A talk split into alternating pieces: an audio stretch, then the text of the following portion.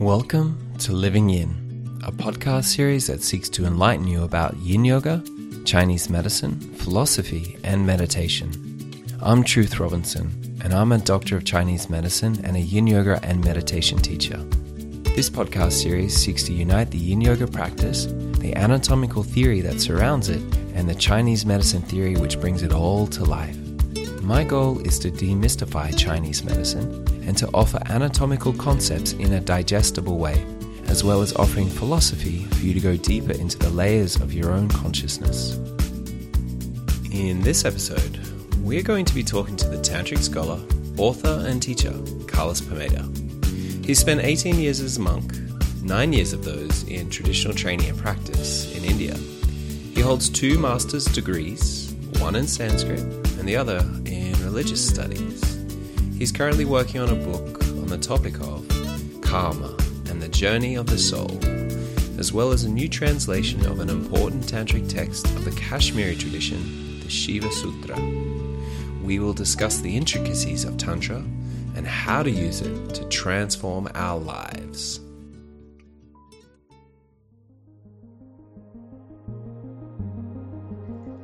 Just letting you know, this podcast was actually released secretly a week before the public release.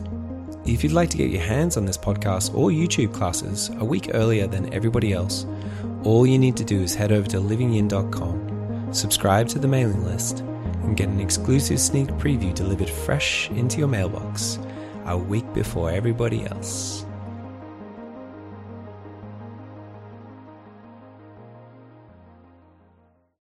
So, welcome to the podcast, Carlos. It is incredible to have you um, along for this podcast, and I'm so excited to chat to you again. It's been um, it's been quite a while since I've seen you, so it's good to see you again. Yes, it's been one year, so it's, it's just lovely to be connected thanks to the internet. so, before we get into this and we really get into the nitty gritty of Tantra, I would really love to find out a little bit more about you like where where are you originally from and where did you grow up? Well i was i was born in spain. I grew up during franco's days. Wow. That was an interesting time. Yeah. And so i got to experience the whole shift to democracy and all the changes that happened.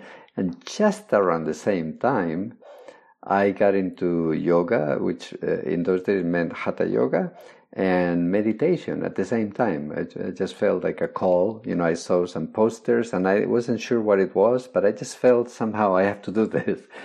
And and as they say, the rest is history. I mean, it just changed my life, particularly meditation.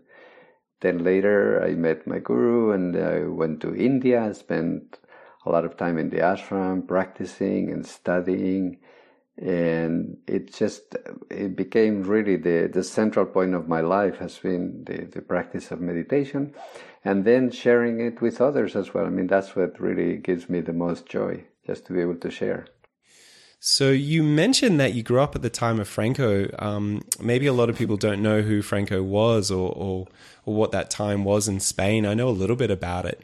Um, I mean, you don't need to give us a full history of what happened in Spain during that time, but it was quite an oppress- oppressive dictatorship. And I was wondering if that maybe pushed you into discovering yoga. Was there was something about that time or that experience that ignited this desire?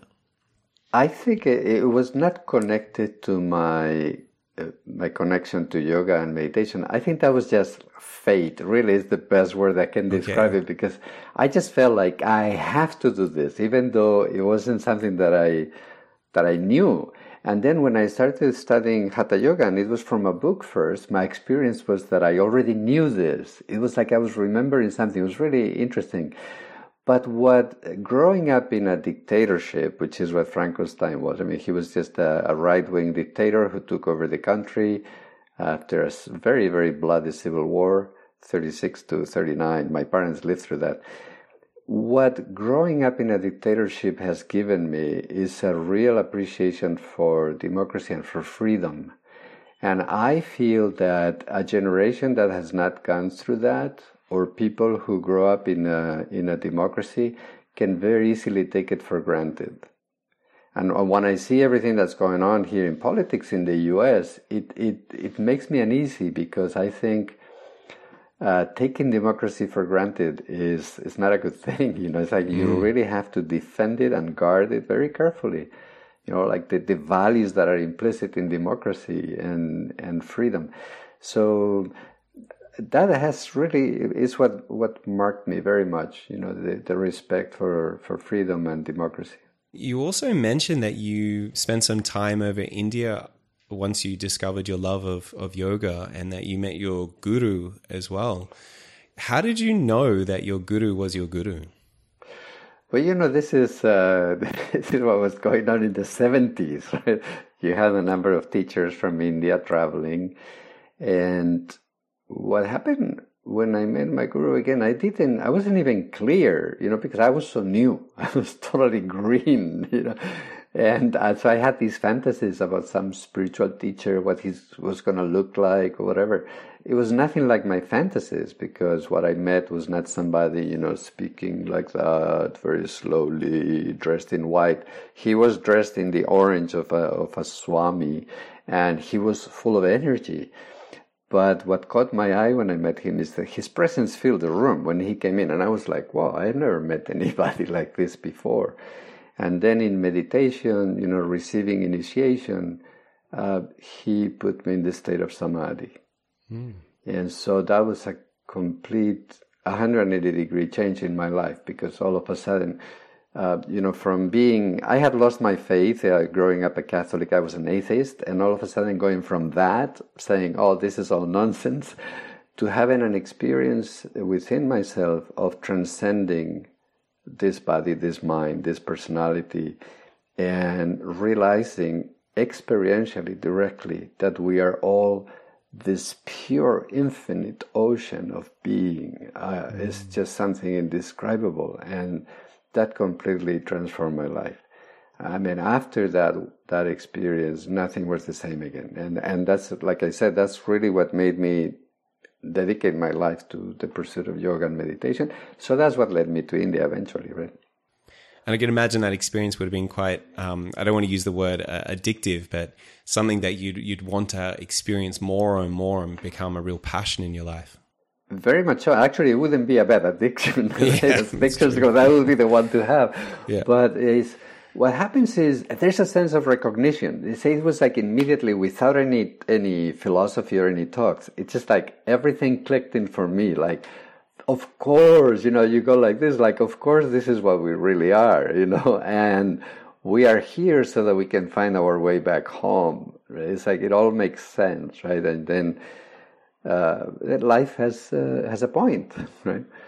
And so everything just clicked together for me, and so it becomes like who who wants to live in limitation when you know that within yourself is this infinite space of fullness, you know, and, and love and happiness. I mean, words really fall short yeah. of the experience. So yeah, it is it is deeply transformative, and just knowing that that's in everybody, that we're all the same.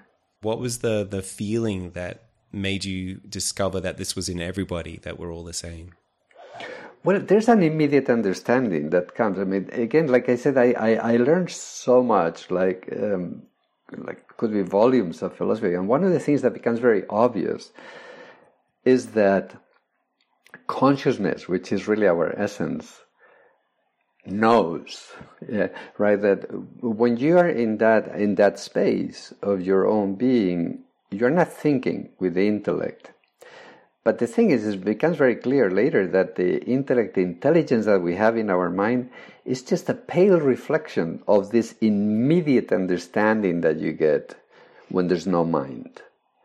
So there is really, it's our innate nature is just pure intelligence and so you you get into that space and you understand everything that goes with it right? And one of the things that you understand is this is it. Like one of the things i understood is this is what they mean by god.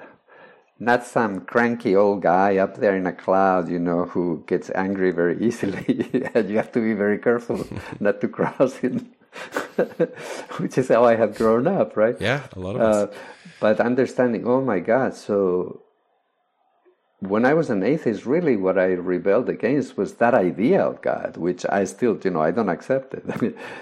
but then the experience is like, I understand, oh, okay, so you can call this whatever you want, I don't care. but this is this is the truth. This is this is it. Mm, that's beautiful. While you were over in India, you spent uh, several years there and you took the name Swami Gitananda. Is that correct? Yes, I became a Swami. Yeah, amazing. Um, what does Gitananda mean? Uh, it means the bliss of the Gita. Right? Gita is a term that is used for uh, for some texts, like you know the most famous being the Bhagavad Gita. Uh, there are several texts like that. So um, I've always had a very very special place in my heart for the Bhagavad Gita or all other texts like Guru Gita. You know, there's other texts that have that added to their name because it's it's like a composition that you could recite also. And um, for me, just becoming a Swami meant really being able to dedicate myself without distractions to to the pursuit of of this experience. Yeah, that's beautiful. And so then you obviously don't call yourself Swami Gitananda now. Um, is there a reason why you left that name behind, or is, is it is it some experience that you had that made it more comfortable to be Carlos in the West, or? Yes, I, I formally left the monastic life uh, in back in '98 and looking back, it all makes sense. Like if I had to do it all over again, I would I would do the same thing because I feel that as much as I love the monastic life and, and respect it and value it, I feel it's been very important in my journey to experience married life, right? I think that having a partner in life can be a very powerful instrument of evolution as well. And there's some things that you get to experience I mean, basically, if you are sincerely in a relationship, uh, it's a form of renunciation, right? Because mm. I gets replaced by us, we. That's the highest form of renunciation if you take it that way. And of course, when you live closely with somebody, your partner becomes also a mirror. Particularly if you have that agreement, right? Like like my wife and I have, is like um, you're helping each other along. And so it can be a very powerful form of, um, of, of, practice as well, a very powerful format, you could say, or, or, or framework. And the other thing is, I feel in our modern world, I don't think what we need is a philosophy of renunciation. Frankly, I think our world needs more a philosophy that can teach us to find spirituality, depth right here, right now, which is why I'm, I'm so partial to Tantra. So looking back now, I resonate much more uh, with with that outlook, particularly in our current situation in the world, than with an outlook of renunciation. So, what exactly is Tantra then? Tantra has been very misunderstood, you know, because still it's like I thought things are going to change as more people learn about Tantra. And, and it's true, more people are learning about Tantra properly, but still in the popular mind, you mention Tantra and people think of sex some sort of either spiritualized sex or for some people really good sex. And actually when you study tantra you realize well yes there are of course some rituals and practices that have to do with sexuality. They are a very really a very tiny fraction of tantra. So contrary to the public image um, the, the main feature i would highlight in tantra is precisely that that teaches that the transcendental is also right here, right? That we don't have to go to a special place or or do something special. What we need, the secret sauce, you could say, is awareness. Mm. Awareness is the heart. It's the heart of any path, really. And what I find Tantra brilliant is that it developed, this is no exaggeration, literally, it developed hundreds hundreds, if not thousands, of techniques to help us do that. So again, it's no exaggeration to say that you have a technique that you can uh, that you can practice, you can approach in any circumstance of life, you know, walking, talking to somebody, going to the bathroom, you know, even sleeping. There are practices to do during sleep. So it's when you study the history, you realize that Tantra was really a revolution in the field of yoga.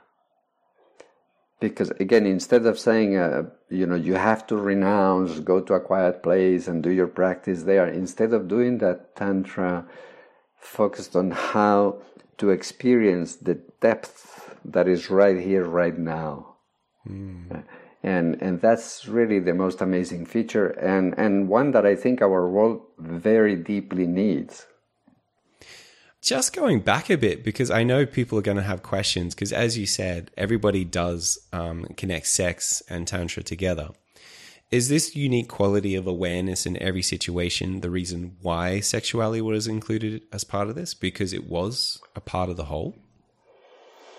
Um, sort of, sort of. In a way, it all started when you look at the early forms of Tantra, it started it's a sort of a contrarian way. Not that they were having some sort of adolescent rebellion or anything like that, but the, the point, the logic behind the early tantric practices was look, in, in the spiritual path, we're trying to get out of the little box of our understanding. If the way you go about it is by creating another box, so congratulations, you have a nicer box, but you're still in a box. And so the way they went about breaking that box was really confronting major taboos of society, mm. things that we hold very dear. And some of those elements for our modern world, they may not seem like a big deal, but they were originally. For example, um, part of the ritual being the consumption of alcohol. Mm. Again, from a from an Orthodox perspective, that would be a big no-no. Yeah. Uh, the consumption of meat and fish. Again, from an orthodox uh, vegetarian outlook, that's like, wow, why would you do that, right? Involving the killing of animals and so on. And part of that was also breaking these taboos of sexuality. So, engaging in sexual intercourse, not only outside of marriage, but intercaste, breaking that taboo. And uh, for example, you know, a Brahmin could have sex with um, with an outcast woman. That's like a big taboo to break, right? So the whole reason to do this is that if you can find equanimity, if you can find transcendence, right? If you can maintain your awareness in the highest as you are breaking these very cherished uh, rules of society, but then you can maintain them anywhere. Mm. So there's a very deep motivation. Also, all these elements have a very deep symbology. I mean, the, the drinking of alcohol is emblematic of the, the inner intoxication, right? The inner joy that, that we feel when we turn within.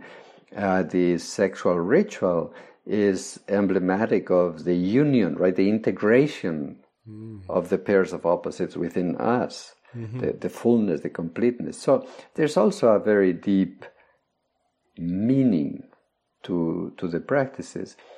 But because they are so colorful, I think the popular imagination, both in India historically and then in the West, that's what people have focused on. Right? Again, they were just trying to to expand, which is, by the way, is the meaning of Tantra. Tantra means a tool for expansion, right? Mm, okay. So, in that attempt to expand awareness, like I'm saying, you know, getting out of the box, uh, that's that's how they went about it. Now, of course, Tantra moved on, it evolved. Like I said, they, they developed like hundreds, if not thousands, of techniques. Uh, but in the popular mind, it was the colorful thing that stuck. And you know, the same thing has happened in the West. I mean, people focus more on, on sex, and actually, by the way, misrepresenting because whatever sex there is in Tantra has nothing to do with, you know, the sacred sexuality and all of that. Which, don't get me wrong, I think sacred sexuality is wonderful. Of course, we should, you know, move, rise from just the animal stuff. But my point is that is not what Tantra is about. If you want sacred sexuality, by all means, don't confuse it with Tantra, though. You mentioned before that there was these pairs of opposites. Is this kind of part of the goal of Tantra is to unite these two, or is this an integral part of it? You could say that, yeah. In in a way, you know, there's some aspects of, of tantric philosophy that remind me a lot of, of Taoism. Mm-hmm. Just like in Taoism, you have yin and yang, right? The female and male principles. In a similar way, in Tantra, you have Shiva, Shakti, which uh, they are not only in, in terms of, of gender, right, male, female, but also they have a deeper ontological or philosophical meaning, right? Shiva represents pure being. Shakti, the feminine, represents awareness. And these two must be together being without awareness is meaningless. Mm-hmm. but awareness requires being. And so the two come to be understood as two sides of the same coin, two aspects of one reality. What happens is in the process of becoming human, in the process of manifestation, these two aspects become split partly, right? They can never be completely separate, but partly so that we experience ourselves as incomplete. And in a way, when we desire anything, we are really looking for completeness. That's all, right? That's what's behind all human desires is completeness. So the tantric take is Shiva Shakti are always looking for each other but as long as we seek that union on the outside, we are destined to, frustration, right? Because the real union is not going to happen on the outside, it's within ourselves. Mm. So then it's the unification of awareness and being? Exactly exactly but and you see when you when you really look at what that implies which is what happens just in meditation is you know when you go really deep within if you don't add anything to the experience of being, then being is infinite. Mm. That is really the secret. Right? When we talk about expansion, the tantric analysis is that the moment we are bringing our attention to anything, we are contracting. Because now that's my reality, the thing I'm, I'm looking at, right? So, similarly, the moment I identify with my body, with my personality, my being now is being contracted. Mm-hmm. But if I can just let go of that, right, and just dive within myself, by letting go of everything that is contracting my awareness, I can just enter the space of infinite awareness. Mm, okay. So then you're talking about how focusing on one thing is contracting your awareness. Is that's like if you focus on uh, drinking a, a glass of water, then you're just focusing on that and you're excluding everything else of creation, basically. Exactly. Exactly. Exactly. Interesting. So the tantric formula is first, then, to this movement that I was talking about, right? Just let go just bring your awareness, which you do by pulling, you know, with, with your will, just pulling your attention, your focal point within. And as you enter the depth of your being more and more, then you need to try and maintain that same awareness as you come out. Right? So that the ideal state in, is one in which both experiences are combined. So you need not limit yourself as you're drinking that glass of water. You don't need to lose your self awareness. That's how Tantra understands enlightenment. Many people are not clear these days. Oh, what is enlightenment? Well, that is enlightenment from a Tantric perspective. If you can maintain your full self awareness or the self awareness of your fullness while you are walking, talking, drinking a glass of water, sleeping, right? Any any daily activity, then you got it. Mm. when that's twenty four seven, then that's it. That's it. I've seen in the Samkhya tradition they talk about Purusha and Prakriti as well, and that's that. And that's is this idea of like manifest form and then consciousness, uh, as I as I understand it. Is this similar to this idea of Shiva and Shakti as well? Um, it is similar, but you could say Purusha and Prakriti are like a lower octave. Mm-hmm. Uh, the Samkhya tradition, it, it, can be very useful, and and again as the basis to understand the path of meditation and so. Very, very useful. From the tantric perspective, Samkhya is not wrong, it is incomplete. Which, you know, is not a put down at all because Tantra comes centuries after, right after Samkhya. So they were able to build on whatever explanations you find before. It's a feature of Tantra that I like a lot, right? That Tantra doesn't say everybody else is wrong. They just say they're incomplete. because I, I think it's a fair point that you could make that case that Tantra has the most complete map, if you will, of the journey. And and so, from that perspective, Purusha and Prakriti are now at the individual level. They are the counterpart of Shiva and Shakti, but they are Shiva and Shakti already split in that way that I was mentioning before, right? So, of course, yes, from that perspective, Samkhya is missing the whole journey above that principle of Maya, right? And it is fair to make that point because Samkhya stops at the level of the Purusha, the pure self, but it's still an individual self. Whereas Tantra says, no, no, there's more. right? then the expansion comes. And you realize you're not just a drop, you're the ocean. Mm. You also mentioned that you talked about how your two things you're trying to unite were your being and awareness it seems like that can be quite an elusive thing to really put your finger on exactly what being mm-hmm. is compared to awareness. Could you help define or differentiate the two a little bit for us? Yeah, actually, it's a very good point because if you just keep it like that in the abstract, but in application, it means, for example, you know, when we have the desire to know, right, and the passion for study, it's a form of love. And awareness means your your intelligence is seeking what is there, the knowledge that is there, right? So that's the being aspect. So in wanting to know, what we are seeking is is the fullness.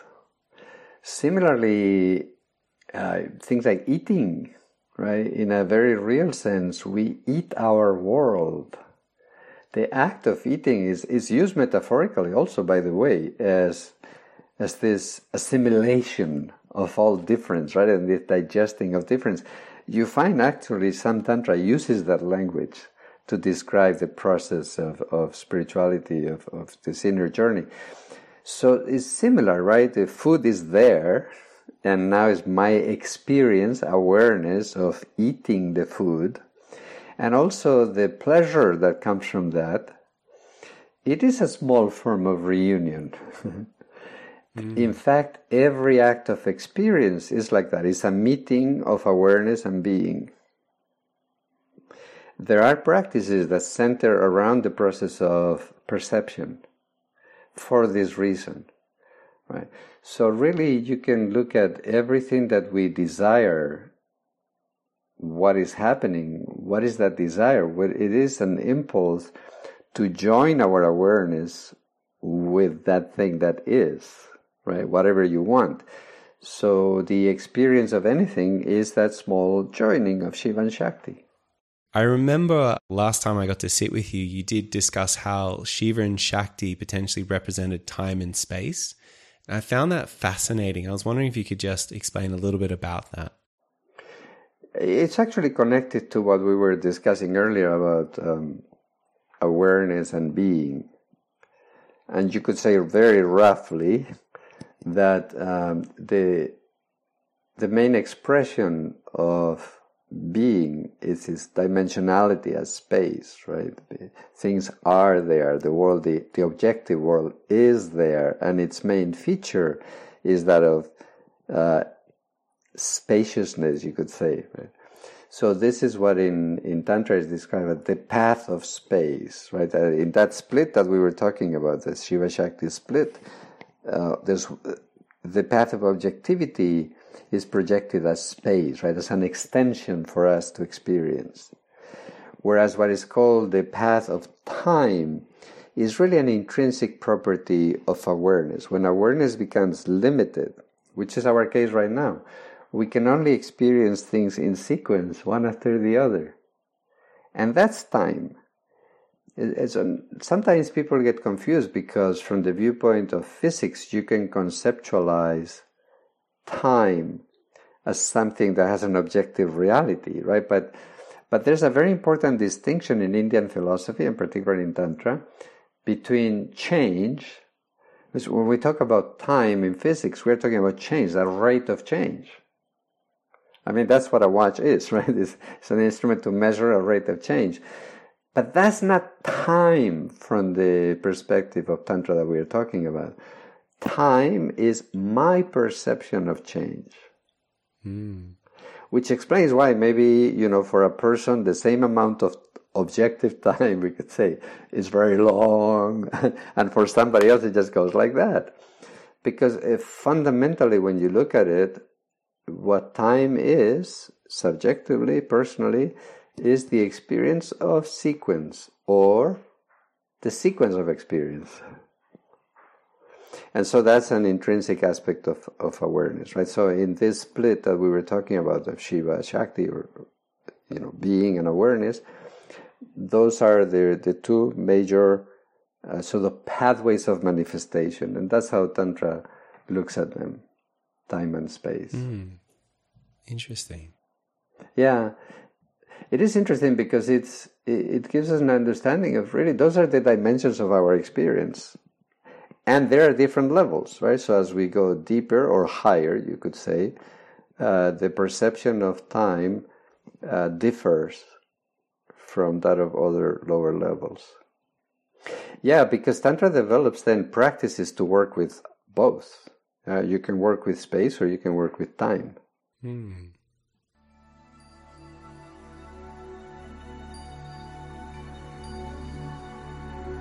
You have been listening to Living Yin, podcast by Truth Robinson.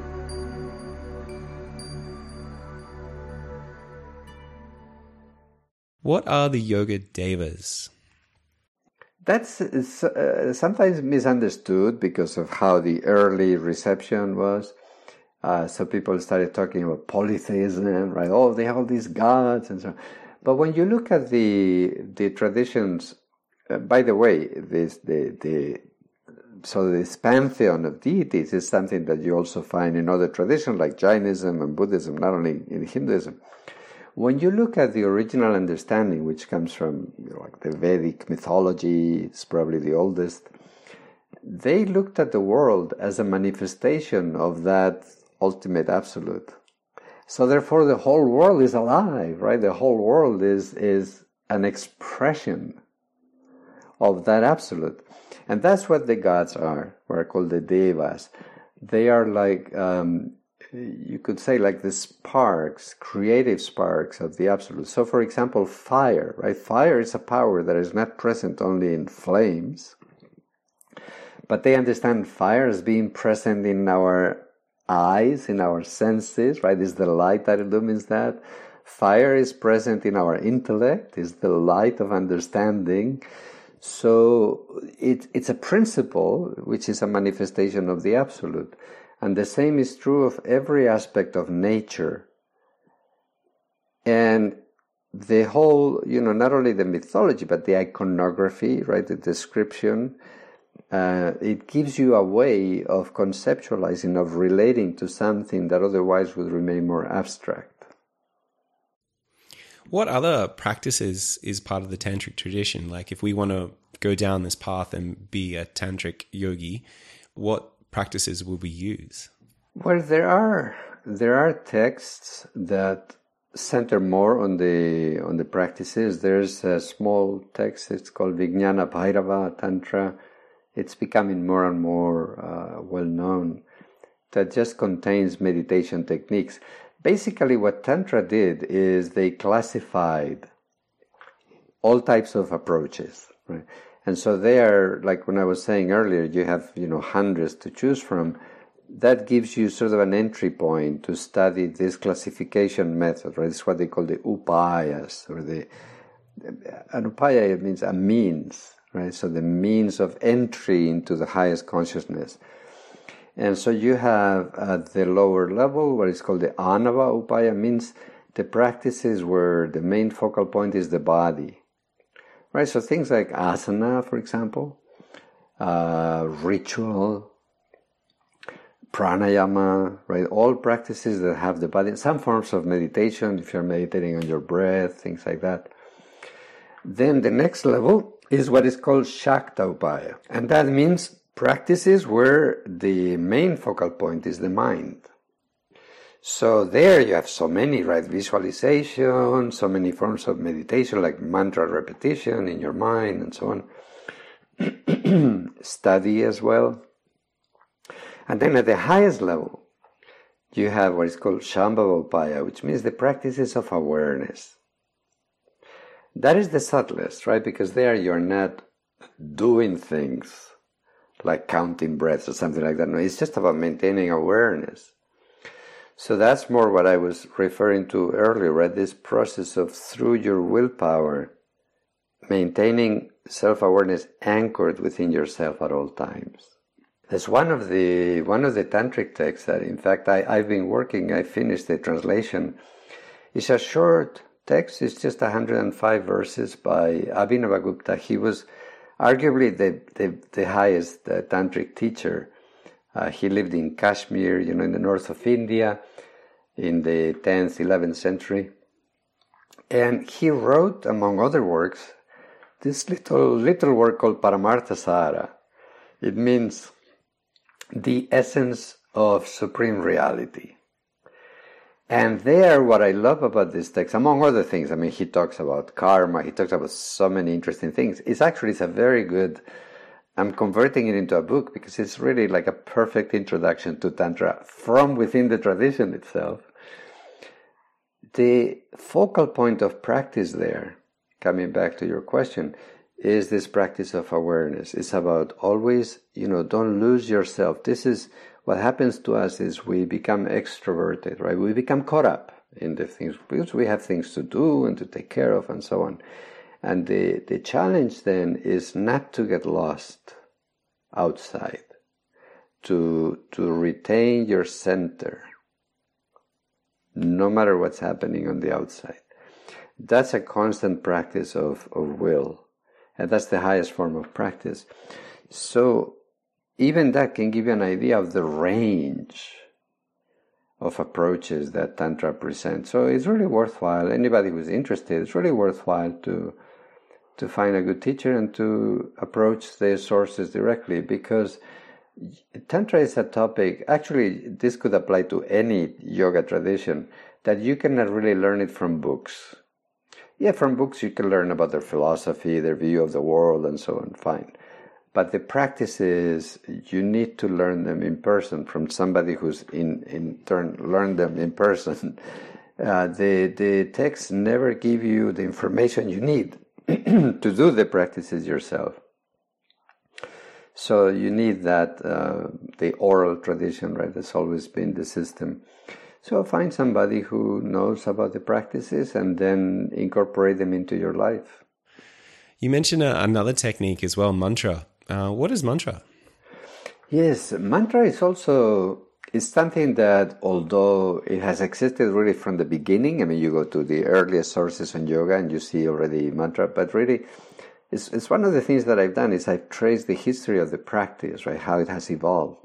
And what I find is that for centuries, people basically used Om to meditate for the most part. There's a couple of the mantras that you see in the Upanishads, in the old texts but really is within this umbrella of Tantra that we are discussing, which is already the medieval period, right? So Tantra, we start seeing it fourth, fifth century, and from then on it just takes off. It is within this umbrella of Tantra that mantra was really developed into what we could call a, a technology. And the reason is because Tantra investigates sound as an intrinsic property of consciousness. Eh? And if you if you look at it, consciousness is vibrational, mm. which is why we react so strongly to noises, uh, music. If you think about it, right, you hear one of those machines, and it has quite a strong effect. Mm. I remember once I was in uh, the Gold Coast in, in Australia, And, you know, they do this race every year. Mm-hmm. Mm-hmm. And those cars are so incredibly noisy. and every time a car went by, it's like somebody was punching me, literally, like punching me in the heart. And I asked other people, I said, is this like just my thing? Or, and, but no, everybody was saying, yeah, yeah, yeah, that's how it feels. But this is the power of sound. And that was not pleasant, by the way. I mean, the race is very impressive to see the cars go by, but um, but the sound was not was not fun. And then you compare that to the experience of music. If you think about it, so what is music? It's just a sound vibration, but it affects you immediately. So this is the principle behind mantra, right? If you know what you're doing, if you have a deep understanding not only of consciousness and the structure of consciousness, you know, the different levels, but also sound. Then you can use sound as a way of reconnecting with the source of sound, which is what mantra is all about. So that's what I mean. The, the literal meaning of mantra, mantra literally means a tool for contemplation, a tool for thinking. So, in other words, it gives you something, a focal point for your mind, but it's such that it's not going to bring you out like a conventional word. Right? If you say water, glass, or whatever, or even love, right? It, that word points to other things. But when you repeat a mantra, it doesn't do that. The mantra actually turns you within. And that's the great value of mantra. Uh, so then it, it becomes, I think it's really the, the most accessible form of meditation of all the techniques that are out there. Anybody can do mantra. And it's deceptively simple. because people are saying, well, oh, you're just repeating some mumbo jumbo. Well, that's exactly the whole point. You repeat a sound that it doesn't create meaning, and therefore it just will draw you into your own being. You discussed how um, sound is vibration, but when we look at, and obviously I don't know, I'm not a quantum physicist or a, an atomic physicist, but what I've heard about from a molecular and an atomic level is that everything is vibrating. And so when you're talking about connecting to the source of sound, are you sort of talking about how everything in the universe is just vibration and it's come from this one point that began the vibration? Very much mm. so. Even before Tantra, you know, you have within the, the Vedantic tradition, you have this not this understanding of Shabda Brahman, right? The absolute, literally in the form of Shabda, in the form of sound. And the main sort of uh, uh, label, if you will, or distinguishing feature of that form of Brahman is Om. Right? So Om is called the Akshara, right? The the imperishable, because it's it's meant to be always there, part and parcel of the nature of the absolute, right? So, but Om, not the sound Om, right? But at the deepest level. And, and so this is something that doesn't originate in Tantra. It's been there much before. And like you say, totally, totally is in accordance with more of uh, the, the quantum understanding, of the quantum physics everything is vibrational. Uh, but then I would argue that Tantra takes that to a whole other level because Tantra understands definitely all all reality as vibrational. So you have this this whole tradition is called Spanda within within Tantra. Spanda means vibration, pulsation, which sees the universe in exactly the way you're describing. And I mean, there's some books have been written by physicists pointing out all these these points of convergence. That's definitely one of them. Mm. And then you discussed how you know the sound, the mantra. Where did we actually get these mantras from? Like where where where did we first learn about it, or how did they discover them? One of the things that you see in Tantra often is that when you are going to employ a mantra ritually, part of the the understanding when you receive the mantra is to understand who was the rishi or the seer. And so what that means is that the mantra is not like somebody woke up one morning and saying, "Oh, I feel clever today. Let me create a mantra," but that these sounds come from a very deep level of experience, right? Particularly for the level of enlightenment, right? An enlightened master can then, you know, they they see, right? They, they're the seers, or they hear, if you will, and then they transmit it. So this uh, this is a very integral part of mantra in tantra that they are not of human origin, but that they are just part of the revealed teachings. In general, Tantra considers itself a revealed tradition in that sense, right? That it doesn't come out of somebody's cleverness, but that it is a deeply intuitive understanding that comes from somebody's enlightenment. Mm. And so then, um, is it important that we get this pronunciation exactly correct for the mantras? Yes. Yeah. Yeah. But at the same time, I would say don't obsess about it. We do our best. but I think there are also other factors at play, right? It's not that the only thing that matters when you're using mantra is the pronunciation.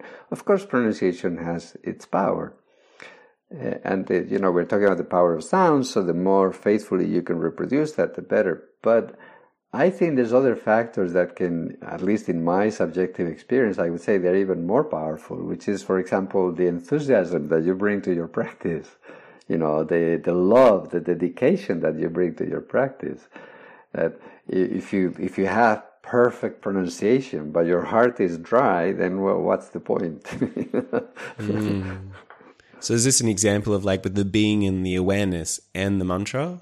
Oh yeah, very much so. Yeah, because that's what you find is that you start from this experience of I'm repeating a mantra, and then as you go deep, you realize you are the mantra. mm. The mantra is just like an expression of yourself. That's that's the that's really the. I mean, we could say the true mantra is the awareness. When you get when you transcend that separation between you and the mantra and you enter that space of just uh, oneness. And you're talking about this vibrational quality inside of us. Is this similar to what the yogis talk about as prana? Ah, prana is one of the manifestations of this vibrational quality. Uh, and in fact, there's a tantric passage. that says, uh, Praksamvit pranay parinata, which means in the beginning, consciousness manifested as prana, the vital energy. Mm. Because uh, vitality, life itself, can be described as the movement or the impulse of consciousness to manifest. That's why it's unstoppable. You cannot stop life. It is the expression of consciousness. So you could say that prana, vital energy, is one of the manifestations of this creative pulsation. And just being a, a, Chinese medicine doctor, I have to ask: is there, is there like these energy pathways similar to Chinese medicine that prana flows through? Very much so, absolutely. The the only difference I find is that, of course, in traditional Chinese medicine, the emphasis is on therapeutic, right, healing. Whereas mm-hmm. the description of these pathways, you know, what we call the meridians in Chinese medicine, what we call nadis mm-hmm. in Sanskrit, uh, the emphasis is different, right? Or, or, rather, the orientation, right? Because in, in yoga, they are more in the context of a discussion on meditation, whereas in traditional Chinese medicine, they are in, describing the context of healing, mm. how to prevent those imbalances. And then you mentioned previously about um, how a lot of what we know came from Kashmir, or or some of Tantra came from Kashmir. I've heard of groups like uh, the Kashmir Shaivism, and there's other groups as well within Tantra. Are there a few of the more common ones that people have known about, and and how they sort of differ in their their philosophy or understanding or the way they work with Tantra? Well, if you look uh, traditionally, there was a, a, a variety, and you all these traditions. When we talk about yoga, um, if you think about it, right back in the medieval period, there's no TV, there's no internet, mm. there's no radio, right? So, so how in practice, what does that mean for people? Like if you and I were now in the 12th century and we wanted to learn tantra, you have to find a teacher. And so in practice, all these traditions lived in the, what is called the parampara, right? The, the succession of teacher and, and disciple, the lineages. And there was not necessarily a sense of, oh, this is like an all India tradition, right? It's a different time. And, and so therefore, all these traditions are going to manifest and live in, through branches. So from the early centuries of Tantra, you see that happening, and you see Tantra also uh, manifesting within Buddhism, even within Jainism, and what we call Hindu Tantra, right, which is Tantra then manifesting in all these uh, currents of Hinduism, like Shaivism, Vaishnavism, these still exist, right? Or Shakta Tantra, which emphasizes more the feminine. So you have quite a panoply of orientations, we could say, or branches, and then within those, exactly how you learn it is going to depend on your teacher and how he or she has learned it from before.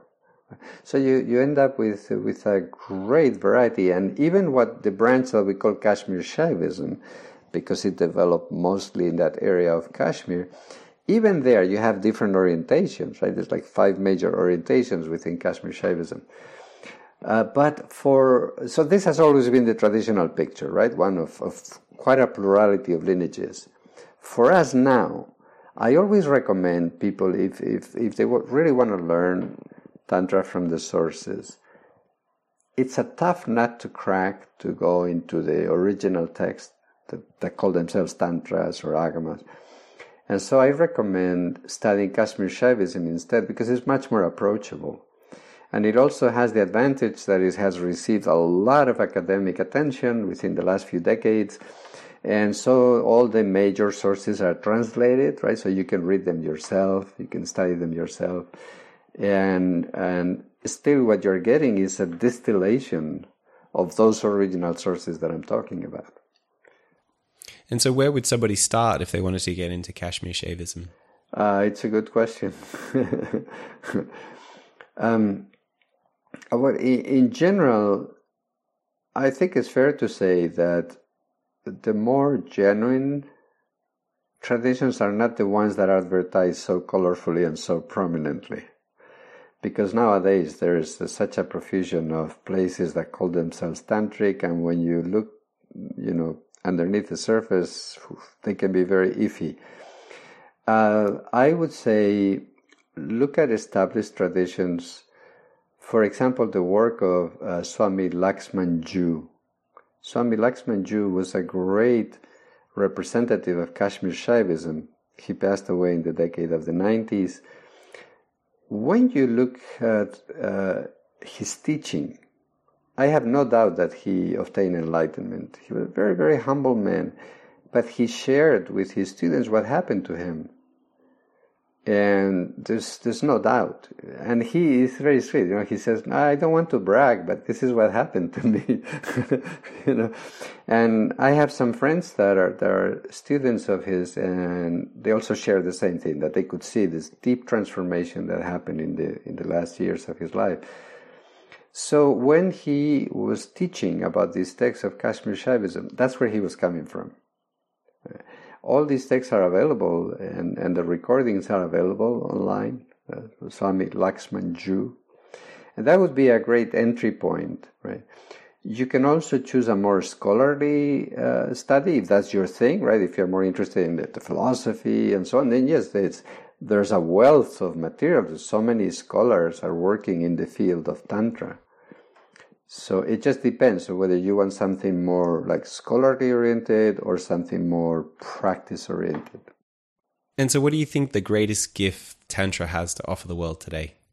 It's exactly uh, the, the point that I was mentioning at the beginning, right? To realize that the highest is right here, right now. All we have to do is open our awareness. That's the greatest gift because I mean, I could say, you know, I look back and I can tell you during all this challenge that we are living through, the pandemic, and, and also, by the way, the challenges we have awaiting us, right? I don't want to be like bringing in bad news, but climate change is there and many of the challenges that we have.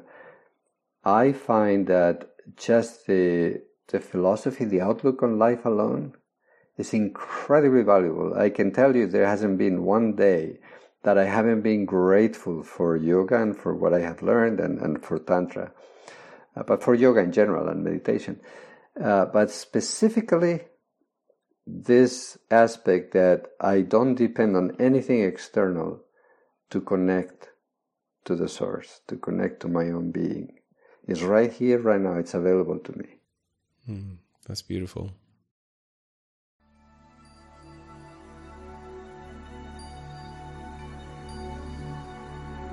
You have been listening to Living Yin, podcast by Truth Robinson.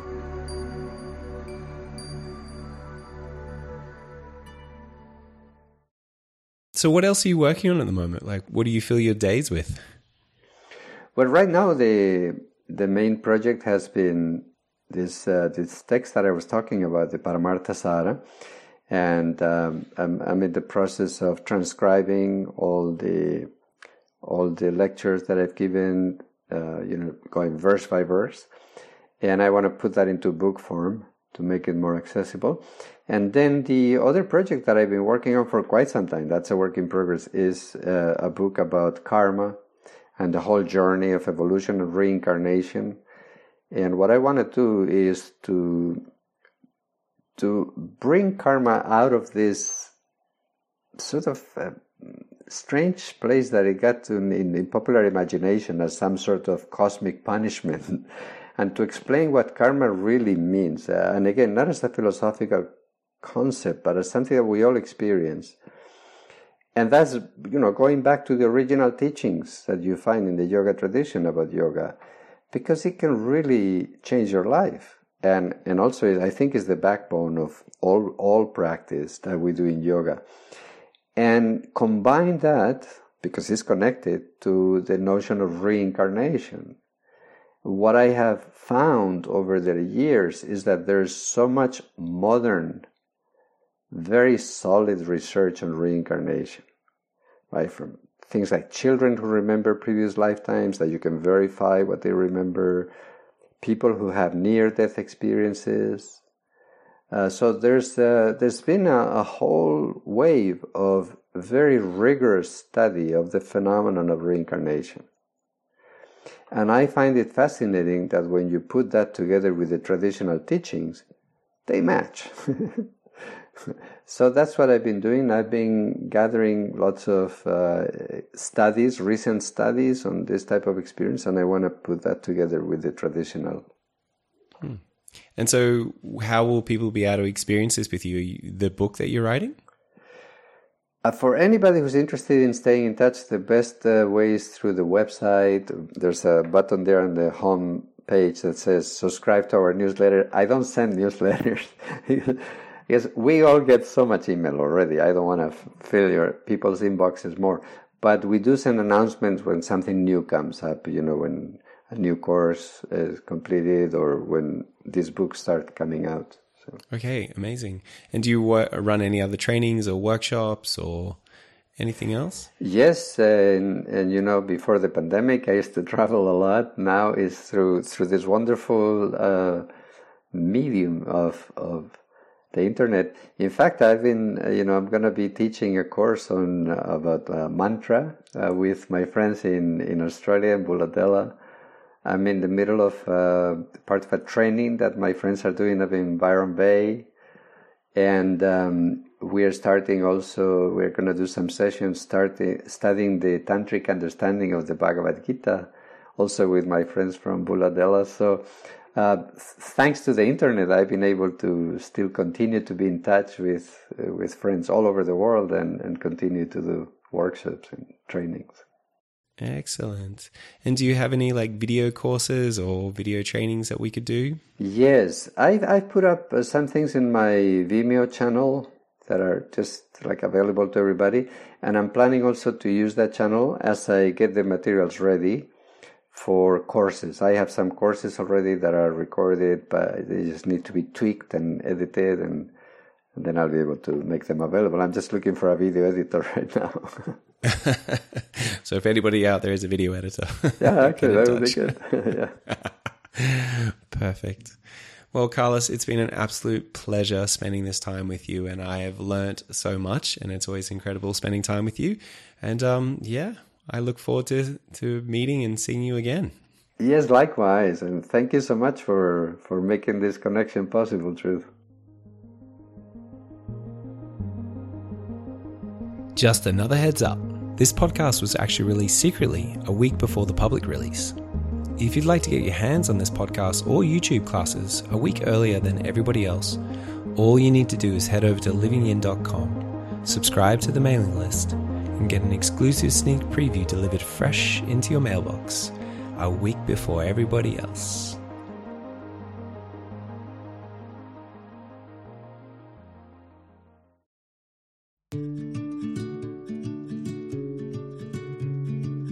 Thanks for joining me. I'm Truth Robinson. You can follow me on Instagram at Truth Robinson, or if you'd like to donate to support this podcast, grab a Living Yin singlet or train with me in Yin Yoga online or in person go to livingyin.com. One last thing by submitting a review on iTunes, you're giving the gift of this podcast to so many other people. And even though I love seeing all the beautiful reviews, and I really do, it's way more exciting to know that your review is stimulating so many yin yoga journeys all around the world. That has to be the easiest gift you have ever given.